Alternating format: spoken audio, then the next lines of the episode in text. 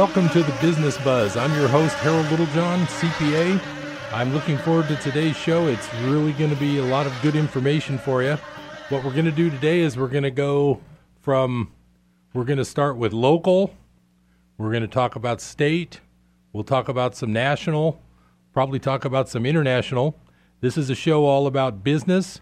Uh, local business has all kinds of interesting things, of course, but uh, I also like to talk about the big picture I also like to warn people that their investments are not always uh, as safe as they may think they are. That's something I always kind of harp on with all of my clients. I I just don't like to see people without insurance and or protection uh, basically being too exposed to the crazy things that can happen with investments and your money. So I like to make sure that people that I help get plenty of good protection and insurance items.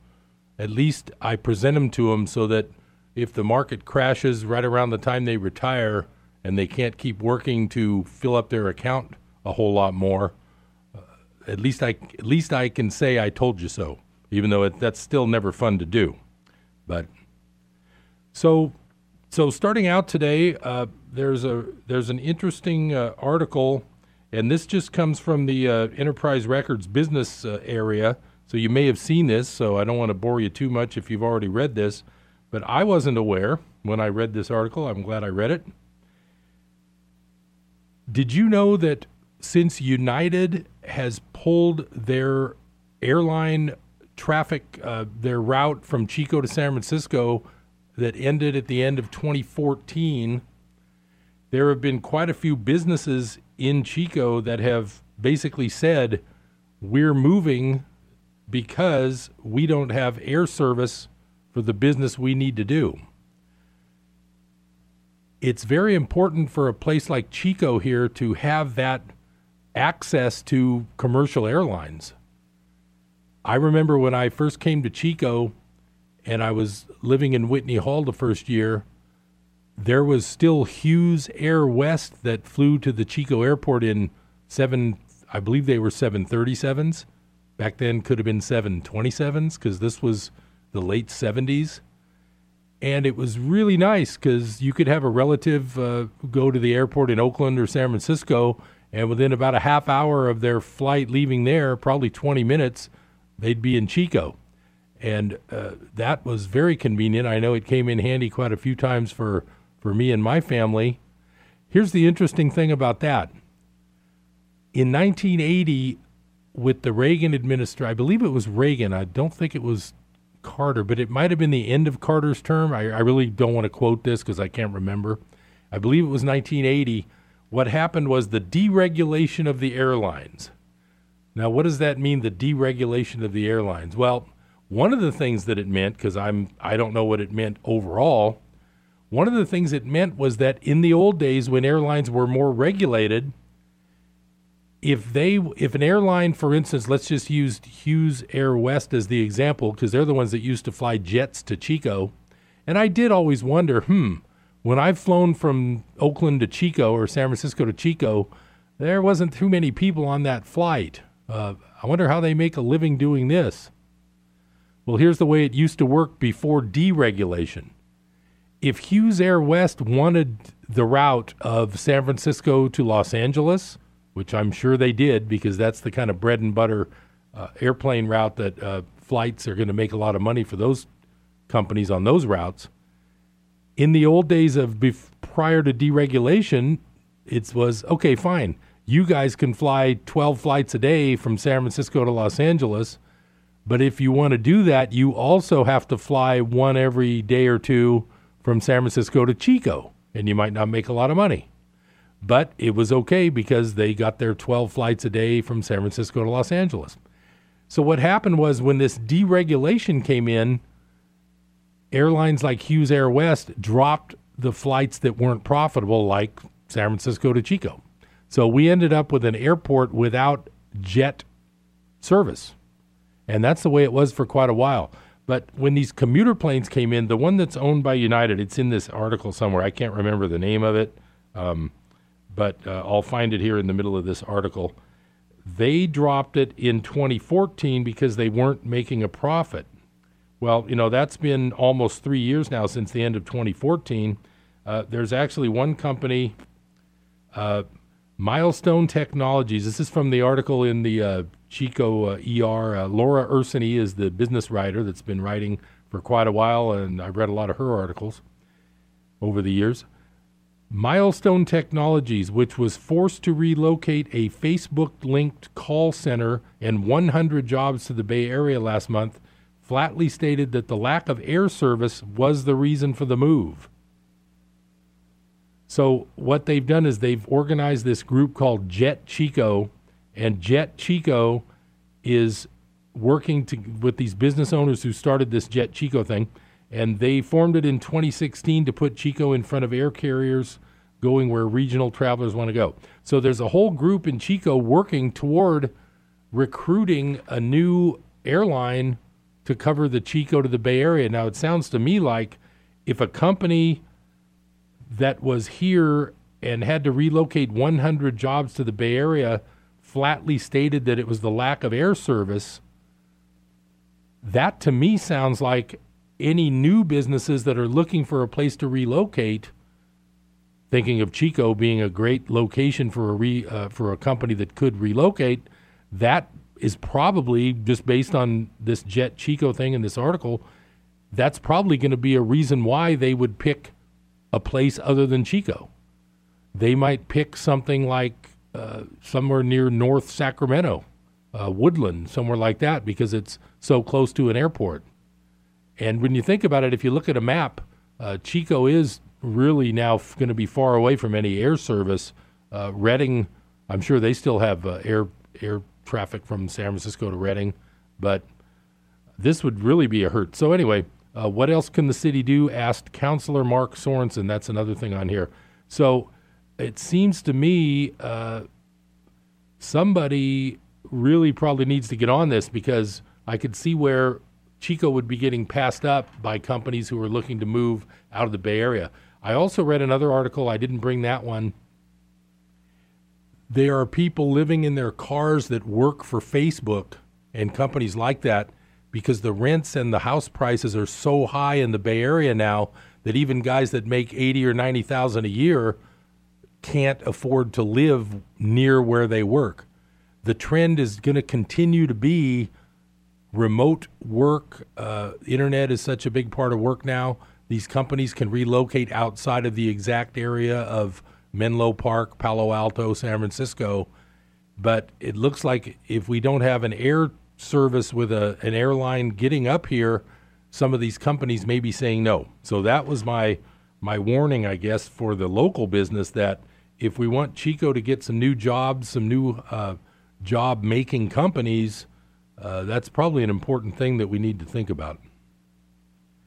Now, moving upwards from the local area, we're going to spread our wings out a little bit and uh, talk about uh, the the state the state area. And one of the articles here that I've looked at is another one that I believe I found through the Enterprise record. Let me double check where that one's coming from. And this one is called. Oh, before I get on to the state level, uh, there's a town hall meeting Monday night with our illustrious representative in Washington, Doug LaMalfa. It's uh, 8 a.m. Monday, August 7th at Manzanita Place. Uh, a lot of people know that as the Elks Lodge, but Manzanita Place is there is the Elks uh, public uh, meeting rooms, uh, places where you can rent a room, have a wedding, uh, have a meeting, all that kind of thing. So if anybody's interested in a town hall meeting with Doug LaMalfa, uh, that's 8 a.m. August 7th at Manzanita Place. I, as far as the local congressman here, I, to be honest, I don't follow Doug LaMalfa that much. I know he's a rice farming family, so I'm sure he's helping the agriculture around here, I would think. I do remember the one of the biggest flip flops of, of all time, and that was our former illustrious representative Wally Herger, who seemed to have a lifetime tenure at being the representative of this area to Washington. And I'll never forget how, right up till the day before the famous NAFTA vote, which was, I believe, 1983, it was a huge deal. It was all over the news. Uh, they preempted all the TV shows that evening for the NAFTA vote from Congress. It was really a big deal. And the amazing thing about our local representative, Wally Herger, was that after saying he was going to vote against NAFTA every day for the previous year, he voted for it. Uh, nothing I can say further than that. That's one of the times where I lost my faith. And not that I ever really put faith in any particular party. Uh, I have a confession to make while we're on the subject of local representatives, and I hope they're listening. I doubt if they are, but I hope they are. I I dropped out of the voting system about 20 years ago. Okay, all right. Everybody who says, well, then you can't complain because you don't vote. I've got to tell you, I feel so good ever since I've done this because I have seen during my entire life the decline of popular sentiment getting legislated. And I personally chose to not participate in a system that I felt doesn't work. Now I know, you know, whatever. Uh, I'm and I'm happy to debate that. Uh, anybody can uh, let me know what they think, but I choose not to be part of a system that I feel is not working. And one of the reasons is things like uh, the NAFTA vote. I mean, I used to actually call my congressman, call my call. I was call Feinstein's office. Uh, I'd write to Boxer, all of those things, and uh, you know what? I just don't believe the system works. I, I sort of believe it's broken, and uh, I don't. I just don't want to participate in it. So I honestly uh, wouldn't visit the LaMalfa town hall meeting myself because, as a non-voter, I just don't want to be involved that directly. Like I say, I've got my opinions. Uh, I I do everything I can locally to um, help people, but I got to confess, I don't participate in a broken system. Now, the other uh, sort of sort of the local thing here that uh, struck my fancy was that uh, we have a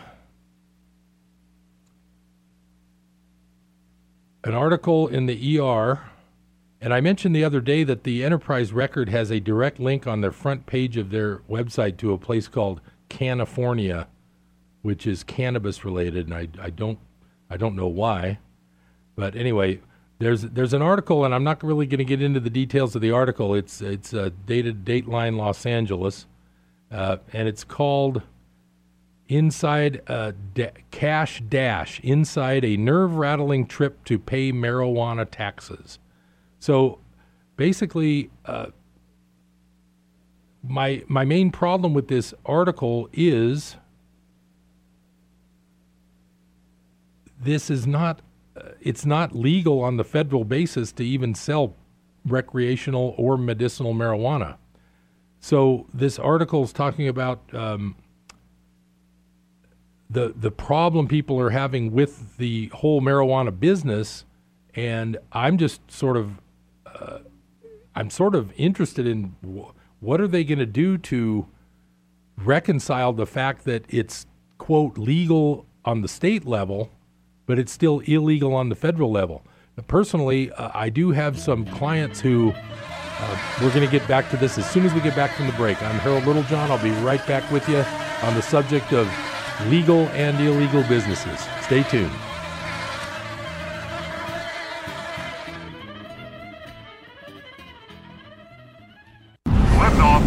Astronaut Bob the Drop here. There's been a lot of talk about water found on Mars.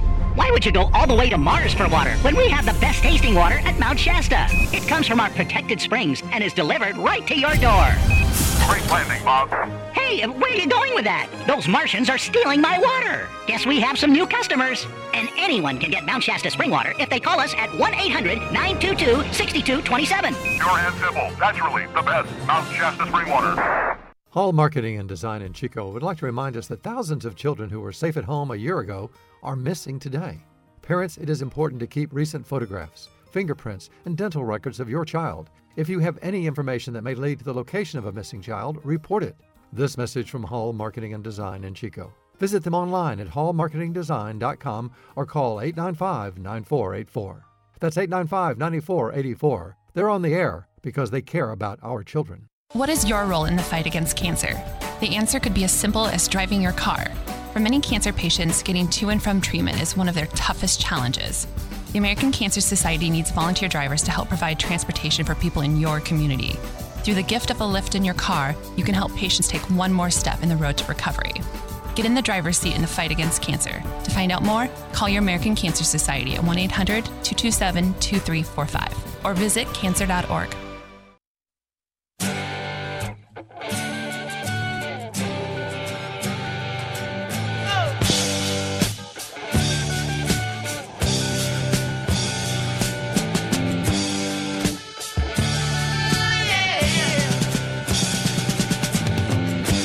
Welcome back to Business Buzz. Well, the gist of that article was mainly talking about the fact that this business of the marijuana dispensaries, this one's in Los Angeles, they deal in cash, and the guy runs $4 million of sales, but he has to deal with counting cash every day, protecting it, uh, worrying about crime, uh, and then paying the taxes somehow because the state has made it legal. So it's sort of a you know catch 22 he's got a business that's making a lot sounds like it's making a lot of money but he has to deal with everything in cash. He can't run it through credit cards like everybody else's business does these days. So that's uh, that's a that's a little bit scary. I'm uh, i'm not sure that's a great idea but uh, anyway. I personally have some clients who are peripherally involved with a service businesses that help uh, the medical marijuana industry. Uh, one's like a trimmer of plants. One helps uh, irrigate the fields for some plants.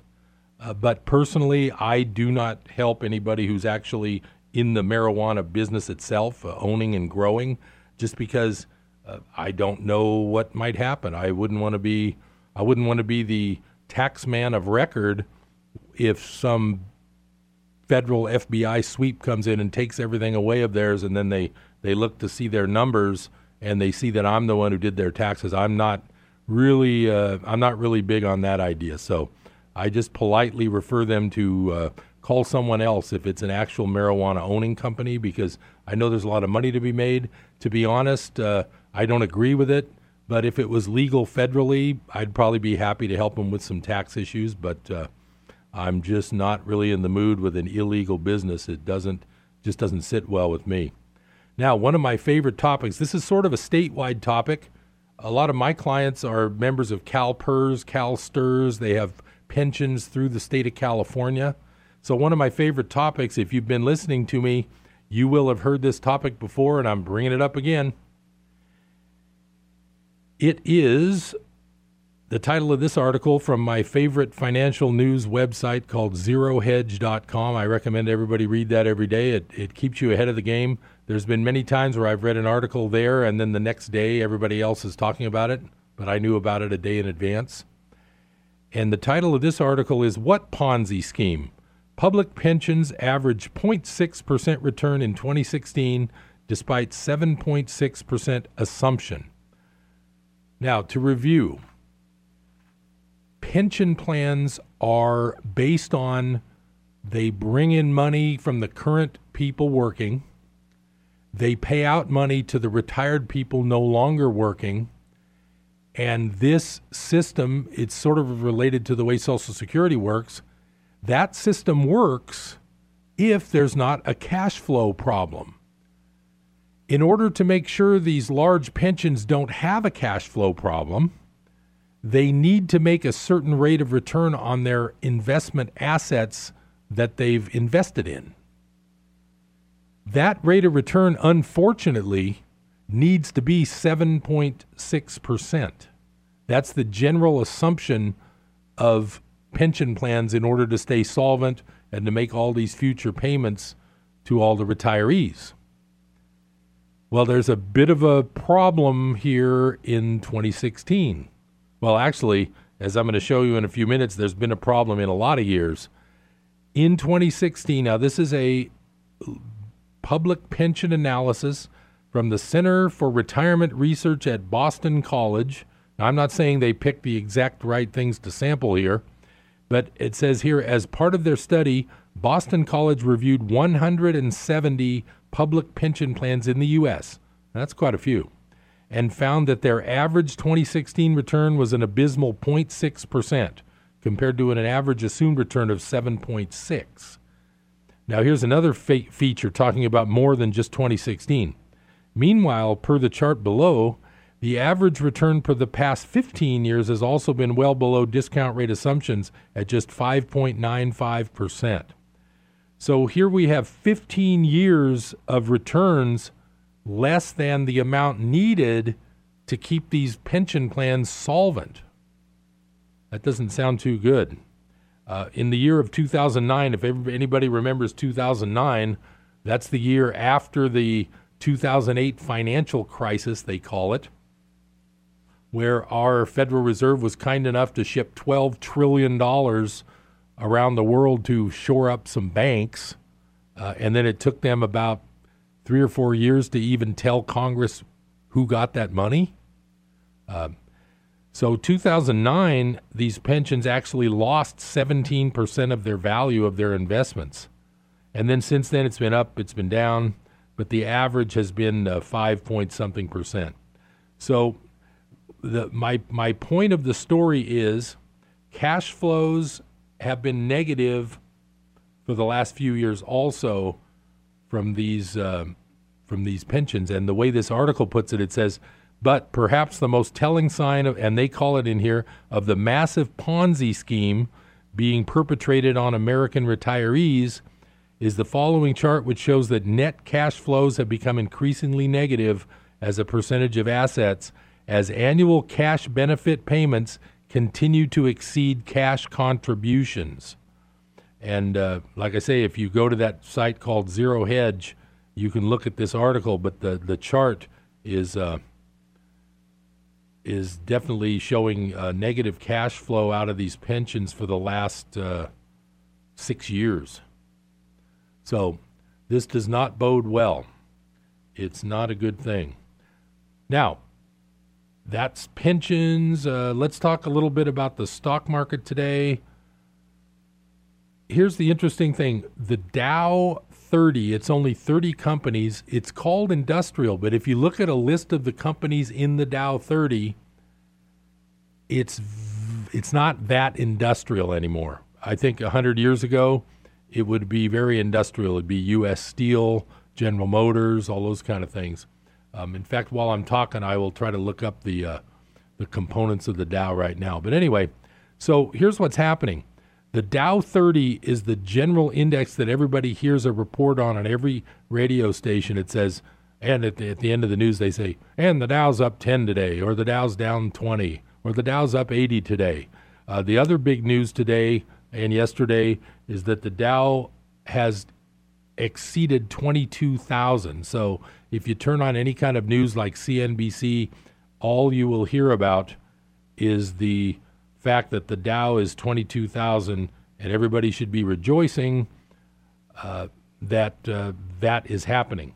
The problem is not all Americans share in the wealth of the Dow going up. Some do, some don't. Yeah, I'm going to read off a list of these Dow uh, Dow 30 uh, components just so you know. Okay, uh, DuPont, all right, that's industrial. ExxonMobil, that's industrial.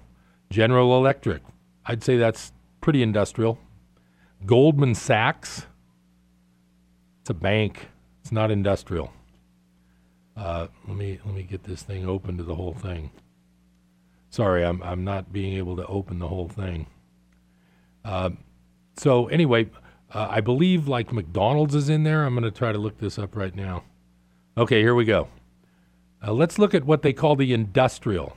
Apple. Well, they actually do make physical things, so eh, maybe industrial. American Express. They're basically like a bank and a charge card company and a travel service. I say not industrial. Boeing. Okay, that's industrial. Caterpillar. That's industrial. Oh, by the way, Caterpillar just ended a string of about something like 40 something quarters of declining worldwide sales.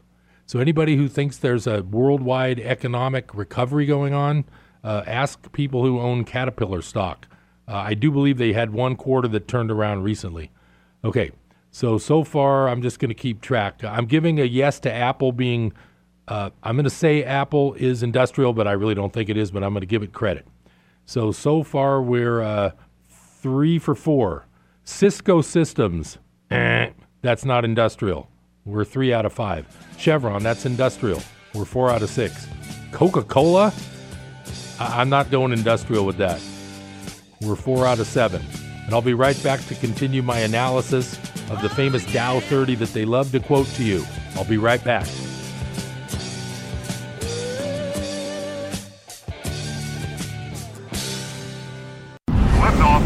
Astronaut Bob the Drop here. There's been a lot of talk about water found on Mars. Why would you go all the way to Mars for water when we have the best tasting water at Mount Shasta? It comes from our protected springs and is delivered right to your door. Great landing, Bob. Hey, uh, where are you going with that? Those Martians are stealing my water. Guess we have some new customers. And anyone can get Mount Shasta spring water if they call us at 1 800 922 6227. Pure and simple. Naturally, the best. Mount Shasta spring water. The Bible is different. This is Ken Ham, an Aussie transplant with a passion for sharing the truth of God's Word.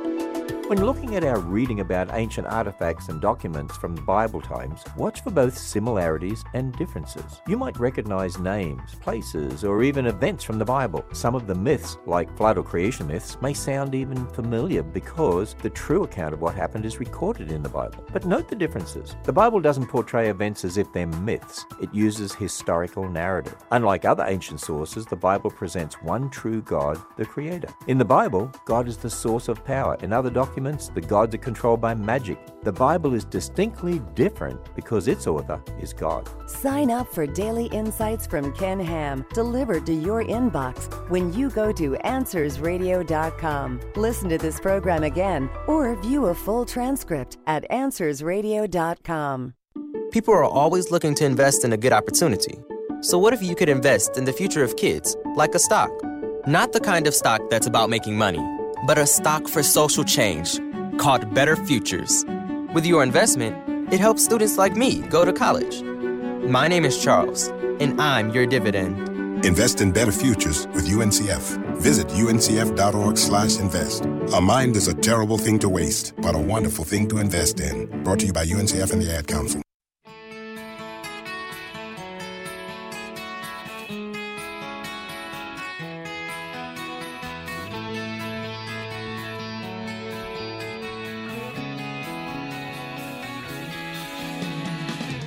Welcome back to Business Buzz. This is Harold Littlejohn, CPA, your host. What I was trying to get across here is that today the Dow was up, but the broad market, the main market is down. And so when you hear on the news, oh, the Dow was up 50 today, the Dow's at 22,000, uh, your money's safe, uh, don't, uh, you know, move along, everything's fine, just buy more stocks. What I have done here is I just made a list of the companies included in the Dow, quote, industrials that I contend are not industrials. And guess what? Out of 30 stocks, my little list here, and I'm going to run through it just to let you, uh, I'd like to know what you think. 19 out of 30 are questionable. A lot of these are not industrial.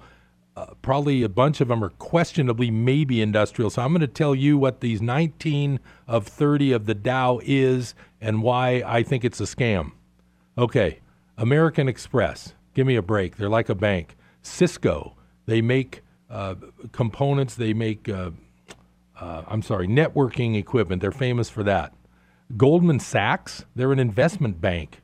Uh, IBM, this is a questionable one. They mainly make a lot of software, but they do, at least they used to actually make physical computers. I doubt if they even do anymore. I'm calling them questionable for industrial. Intel, they make chips. I'm not calling that industrial. Johnson and Johnson, they make soap and cleaners. I'm not calling them industrial. Get ready for this one. JP Morgan, it's a bank, for goodness sake. That is not industrial. McDonald's, they make hamburgers. Not industrial. Merck, they make prescription drugs that get people hooked on things they probably don't even need. Not industrial. Morgan Stanley? Surely I got that wrong. Let me check my list. Oh, I'm sorry. My mistake. Microsoft. Not industrial. They mainly make software and programs. Nike? They make tennis shoes. All right. Theoretically, they have a factory, but it's not in the U.S. So uh, I'll I'll say that's a half. Pfizer? It's another drug company, not industrial. Procter and Gamble? It's another Johnson and Johnson. They make Dove soap or Dove ice cream. I don't know. It's not industrial. Uh, here comes another one. Travelers Insurance? Give me a break. That is not industrial. Now, uh, United Health, not industrial. It's like a health insurance company. Visa? They they're like a bank. They take 2% of everything you spend with your credit card. Not industrial. Verizon, it's a telephone service. Well, I mean theoretically they've got a lot of equipment. They got towers everywhere, but it's all wireless. I'll give them a half. And for the last two, I'm trying not to laugh. Walmart, industrial, they're a retailer. And the very last one, I have to laugh. Haha. Walt Disney. That is not industrial. So here's my point the main part of the market on a day like today is down, but the Dow 30 somehow ends up being up. So 90% of people who aren't paying close attention to these things hear on the news that the Dow is over 22,000 and it was up today. That's all they hear. That's all they want to hear. That's all they're going to get to hear. So, what I'm saying is, there's a broad market that's a lot different than that, and you cannot rely on this Dow 30 at all. It is not industrial, it's not a good measure of the real economy, and it's very skewed to international income. Let's take a look at some of these, these companies that I just talked about. Uh, Caterpillar, one of the industrial ones, Boeing, one of the industrial ones. A very large amount of their revenue is going to be foreign sales. They probably don't pay any U.S. tax on those sales. Uh, Apple, tons of foreign sales. Uh, Cisco Systems also. Uh, Chevron, I'm not sure, but I'm sure they do a lot of uh, international business. Coca Cola, give me a break. That's totally foreign sales. I mean, there's a lot here, but there's a huge amount of foreign sales. So you look at all these companies, and I can guarantee you that these are very heavily weighted towards foreign business and uh, not U.S. based industrial. So, anyway, that's my little tirade for the day. Well, I may go on one or two more. I'll apologize in advance if I do. But uh, the Dow Industrials is a joke. So when you hear that it's up over 22,000, don't get too excited. Uh, I would I would mainly say hold on to your wallet. Um, okay. Now, related to this whole thing about the stock market, I wanted to point out a thing called the Hindenburg omen. Hindenburg as in boom, omen as in Damien. So, what the Hindenburg omen is, uh, and this is from uh, the Wikipedia. I was just trying to find a quick definition that I could share on the air. Uh, this is from Wikipedia. A proposed technical analysis pattern promoted by this guy named Jim Miekka. Uh, and what it is is that when you see this happen, it quite often preludes a stock market crash. And what it is is it's a it, it measures the number of new highs and new lows being very high numbers. So what it is is there's a famous indicator of all these stocks Uh, and if, if something's at a 52 week high or a 52 week low, that's significant. That means it's the highest price it's been in a year or the lowest price it's been in a year. If there's a lot of new highs and new lows, and the index of the stock market, which is the broad stock market, is greater than it was 50 trading days ago, uh, that means that the market is up, but there's a large amount of new highs and new lows. And uh, to be honest, uh, I would probably take a technical analyst, uh, eight hours a day type of expert to explain exactly why this happens. But what it does mean is that right now we're on a point where this Hindenburg omen is very high right now. I, I believe the I believe it's as high as it's ever been outside of like the year 1999 before the giant dot com crash. So uh, just keep in mind that the the Dow Industrials are not really industrial. It's a fake measurement of, of the market in general, and uh, it's the one that they put out every day to make people feel like everything's okay when it may or may not be. Now, spreading out a little bit to a little further, uh, as far as business goes, you know, one of the main businesses it attaches to so many different businesses, it even attaches to my business, is the home building business and the real estate business. Uh, real estate allows builders to make money. It allows banks to make money. It allows brokers to make money. Uh, it allows realtors to make money. And it allows homeowners to make money when the price of their homes go up. But one of the interesting articles that I uh, was interested interested in sharing with you today is a sort of a scary one, and it is titled Toronto housing market implodes. And what it is is that Canada Canada has had a huge housing bubble run up, sort of like we had in 06 and 07, but I think even worse. And it's been huge. And uh, what it is is that uh, briefly the uh, the prices of Toronto real estate just plummeted over the last month. So that's a little bit of a scary news because house prices tend to, like I say, in 06 and 07, when house prices were high here, you had all these people uh, taking out home mortgages, improving, uh, adding on to their house, using the money that was from this equity in their home. And uh, if you see uh, markets that have had giant run ups all of a sudden have d- giant turndowns, that could be a sign that the top of the real estate market, market is approaching. Uh, it's possible that that's approaching. Uh, not saying that it necessarily has to be, but uh, when you see a, a, market that ran way up start to turn around, that uh, that can be a little bit scary.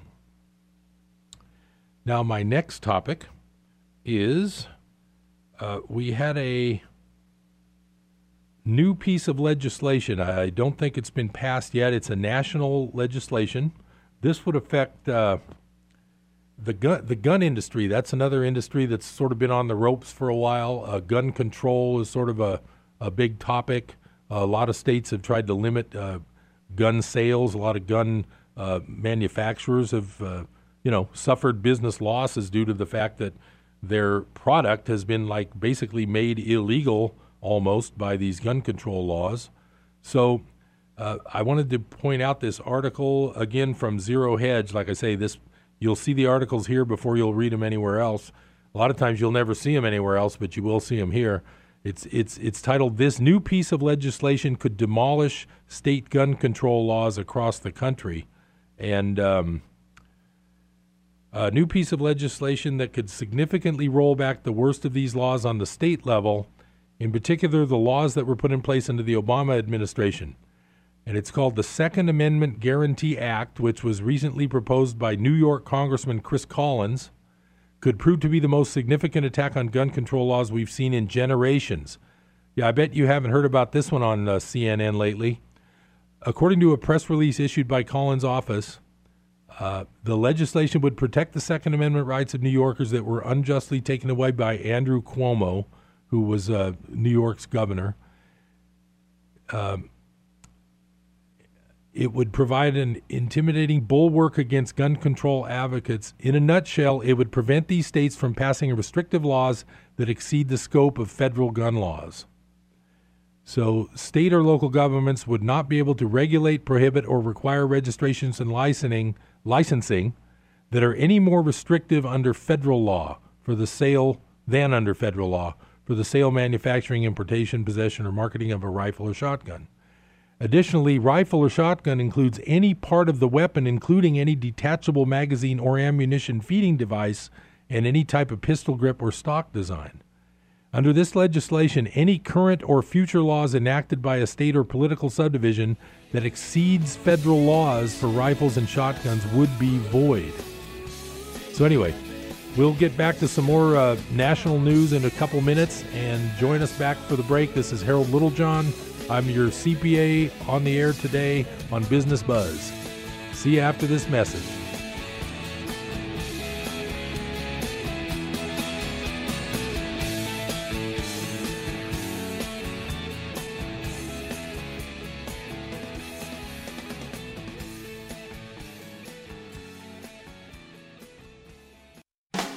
Hi, this is James MacDonald, Bible teacher on Walk in the Word. You know, every day we receive emails and letters from listeners just like you, men and women who have been impacted by Christian radio. I got to ask you, have you taken the time to call your radio station lately? Whatever you're doing right now, just stop and pick up the phone. Your station needs to hear from you and know that you're standing with them.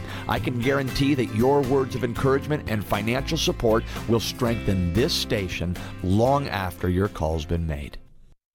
I wasn't prepared to be a caregiver to mom. I had no idea how hard it would be and what I would need to know.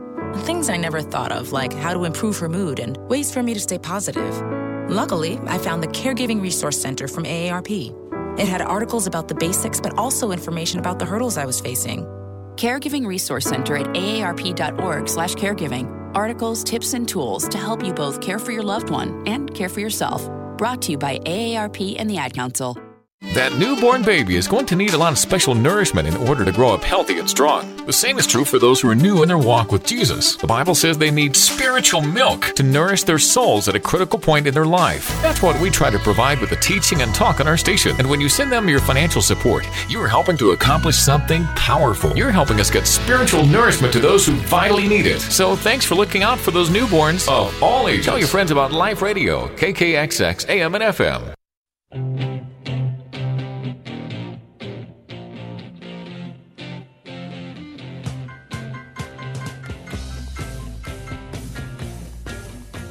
Welcome back to Business Buzz.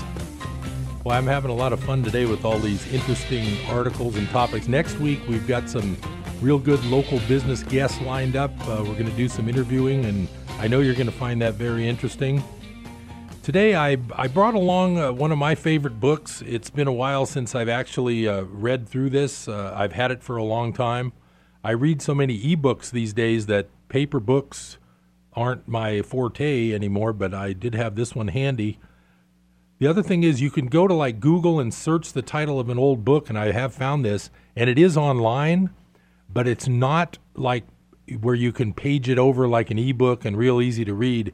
It's more like a giant PDF of kind of like the microfiche I was talking about last time, or uh, sort of like a uh, photocopy of all the pages one by one through the book. So it's sort of hard to read those books like that online when you look them up through Google, but they are there. But um, the one I'm going to read a little bit for you from from today for you that's fascinating. It's really one of the best uh, history business books I've ever read. It's called History of the Great American Fortunes, and the author is named Gustavus Myers, M Y E R S. And according to the liner here, it was originally copywritten in, oh, guess what? I, I, knew it was old. I didn't know it was this old. 1907. And it's, uh, I'll tell you, this book is awesome. If you if you can look it up on Google and if it's there, I, I haven't looked to see if this one's there because I found my uh, paper copy here. I looked up another one that I'm going to share with you on another day. It's called The History of the Supreme Court. And uh, me having been a, a, a law school student, uh, I have my law degree. I teach at the law school. I'm always interested in things about the Supreme Court and uh, history of the Supreme Court is it should be required reading for every law student, but of course it isn't. But anyway, this book is called History of the Great American Fortunes, and uh, chapter five. I'm just going to read a little bit of this because what I'm thinking here is that okay, we're talking business. All the people that I help, uh, you know, they want to increase their business. They want to make more money. They want to do better. They want to, uh, you know, do better for their family, for themselves, uh, leave something for their for their children. How do you go about really making it big in the United States? Well, uh, there are people who make it big here, uh, very morally, and I won't I won't say there aren't a lot of those, but there's a lot of them that made it in a, eh, a little less a little less of a perfect fashion, shall we say? So the first chapter of this uh, Astor book, I uh, it's been a while since I read it, but uh, it uh, he had a lot. You know, one of the interesting things about Astor is there's a place in Oregon called Astoria, and he was a giant fur trader, the original Astor, and uh, oh, the, this chapter about the start of the Astor fortune, talking about the abuse of the Native Americans, is pretty. It's pretty depressing. But this one's called The Momentum of the Astor Fortune. And so we sort of skip up to the panic. There was a panic of 1837 where the, uh, uh, the U.S. economy had a big financial crisis in 36 and 37. So I'm just going to read you a little bit out of the uh, chapter 5, The Momentum of the Astor Fortune. This is how they made money back in the good old days. Remember also, back then there was no income tax. So if you could make millions of dollars back then, you would not pay income tax on it. And do you realize what a million dollars in the 1800s would be worth now? If you look at a menu of like a steak dinner, even in uh, 1890, a steak dinner is like 10 or 20 cents. We're talking 30 or 40 to, uh, I'm sorry, we're talking probably 100 to 150 to 1 right now as a dollar in the mid 1800s versus the purchasing power of like a steak dinner that's now 30 bucks. So keep that in mind when we when we listen to this. Um, talking about this panic of 1837. It was at this identical time in the panic of 1837 that Astor was phenomenally active in profiting from despair. Quote, he added immensely to his riches, wrote a contemporaneous narrator by purchases of state stocks, bonds, and mortgages in the financial crisis of 1836 to 37. He was a willing purchaser of mortgages from needy holders at less than their face, and when they became due, he foreclosed on them and purchased the mortgage property at the ruinous prices which ranged at that time. If his 7% was not paid at the exact time, oh, and a, a little aside, I was saying the other day that the average interest rate is 5 to 6% over time in history. Uh, right here, we're talking 7% back in the 1830s. Um, that's where I was saying uh, our national debt could never be repaid if the interest rate was 5 to 7%. If his 7% was not paid at the exact time, he inflexibly made use of every provision of the law and foreclosed mortgages. The courts quickly responded. To lot after lot, property after property, he took full title. The anguish of families, the sorrow and suffering of the community, the blank despair and ruination which drove many to beggary and prostitution, others to suicide, all had no effect upon him than to make him more eagerly energetic in availing himself of the misfortunes and the tragedies of others. Now the observable, the op- now was observable the operation of the centripetal principle which applied to every recurring panic, namely, that panics are but the easy means by which the very rich are enabled to get possession of more and more of the general produce and property. The ranks of petty landowners were much thinned out by the panic of 1837, and the number of independent businessmen was greatly reduced. A considerable part of both classes were forced down into the army of wage workers. Within a few years after the Panic of 1837, this subsection, by the way, is called Astor's Wealth Multiplies. Astor's wealth multiplied to an enormous extent. Business revived, values increased. It was now that immigration began to pour in heavily. In 1843, 60,000 immigrants entered the port of New York. Four years later, the number was 129,000 a year. Soon it rose to 300,000 a year, and from that time on kept on ever increasing. A large portion of these immigrants remained in New York City. Land was in demand as never before. Fast and faster the city grew. Vacant lots of a few years before became congested with packed humanity. Landlordism and slums flourished side by side, the one as a development of the other. The outlying farm, rocky, and swamplands of the New York City of 1812, with its 100,000 population, became the thickly settled metropolis of 1840 with 317,712 inhabitants and the well nigh half million population of 1850.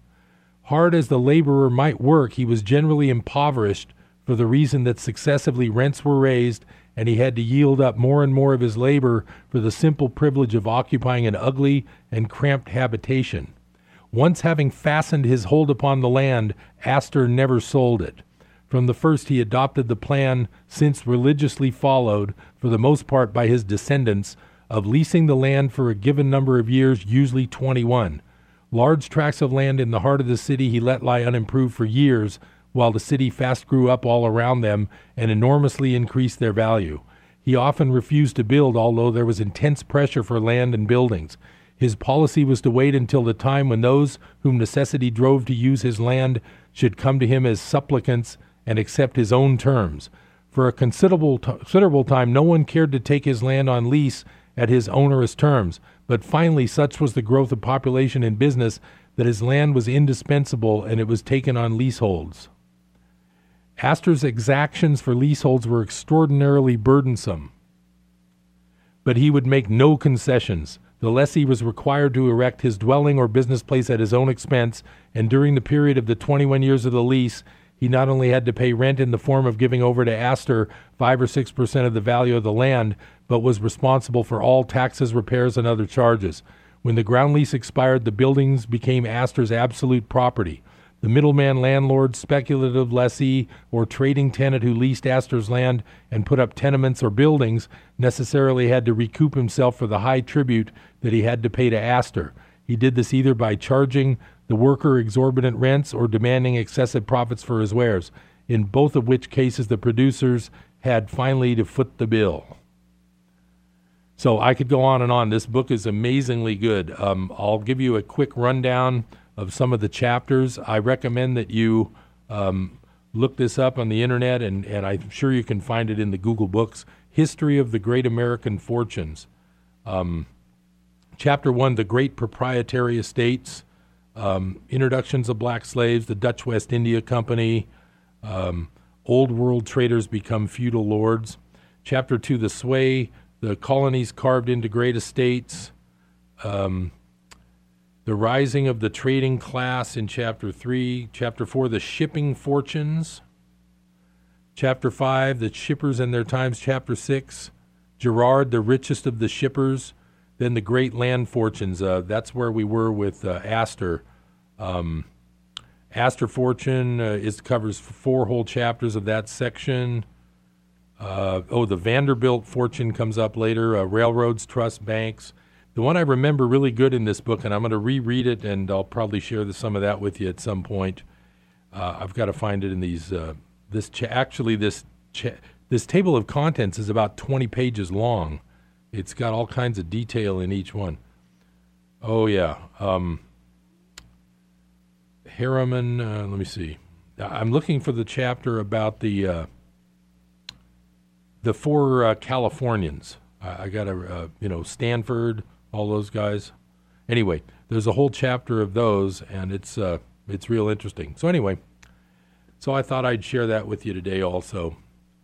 So, you know, I don't want to be negative, but when you look around and you see that uh, something like the 0.1 uh, richest people in the country own more than half of the assets. Uh, the other interesting fact I saw was that the 16 wealthiest families in the world own more than the bottom 50% of the entire world is worth. So it's just kind of interesting how uh, business, uh, you know, we talk about business these days. Uh, this show does talk to local business people quite a bit. Uh, it's hard to make a living, pay all your taxes, to stay up with all the crazy uh, regulations. You know, it's not easy these days. So you really need to. It's almost like you have to work harder these days to kind of make ends meet. Uh, the other thing to remember is on the as far as the tax rates go, when they first started the income tax back in 1913, it didn't even start until you had income of something like three thousand dollars, of which, like I was saying, is now that's the equivalent of about hundred thousand dollars now.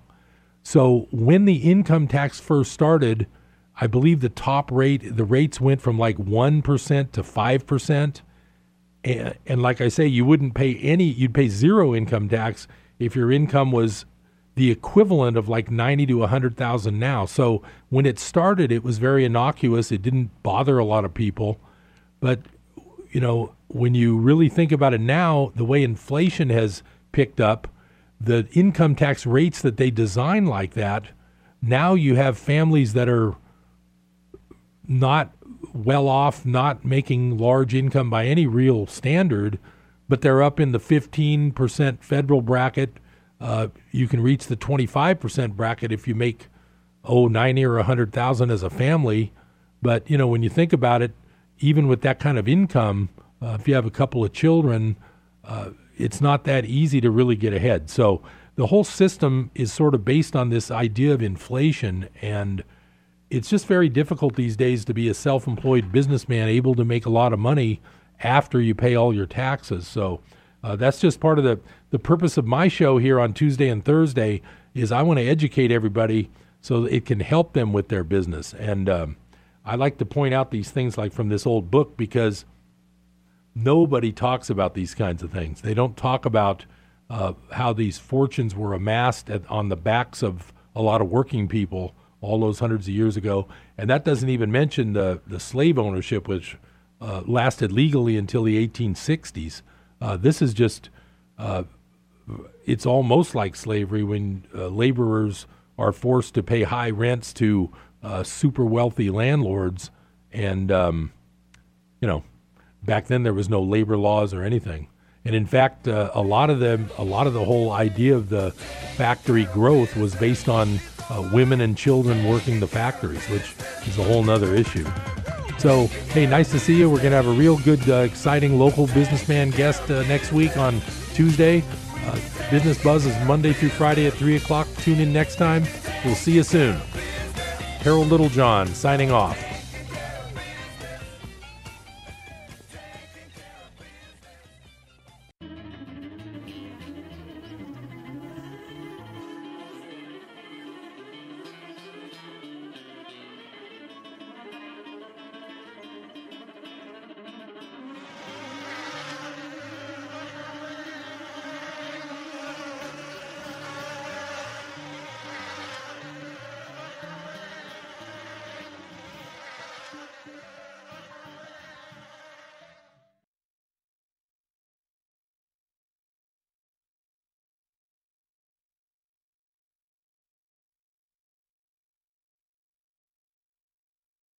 Chico Mobile AC Radiator and Auto Repair says this coming fall season, please remember to drive with the three C's of safety caution, courtesy, and common sense. Please practice safe and sober driving at all times. Don't be responsible for an accident.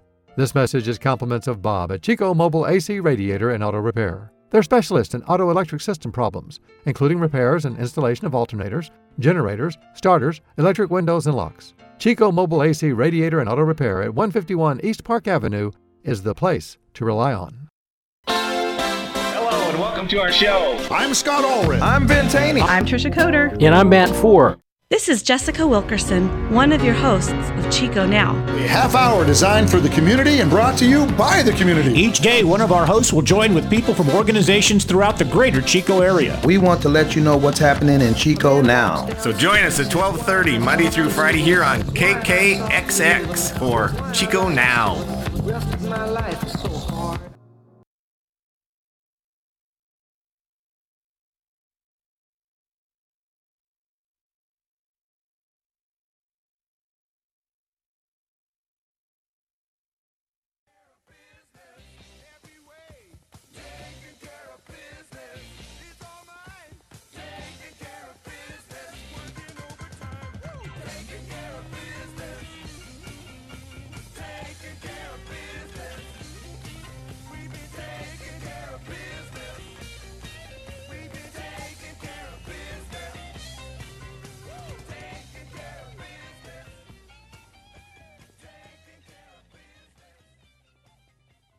KKXX, Paradise, K280GL, Chico. and K283AR, Chico, Yuba City, Marysville. Sometimes insurance can be a confusing business. I can't stress enough the importance of having a single professional insurance agent to help make sense of all your personal and business insurance policies. You don't want to get caught without the right coverage. For all your insurance needs, trust Brad Jacobson, your local Farmers insurance agent. Call 891 7900 for a free consultation and a policy review. 891 7900 for Brad Jacobson, your local Farmers insurance agent.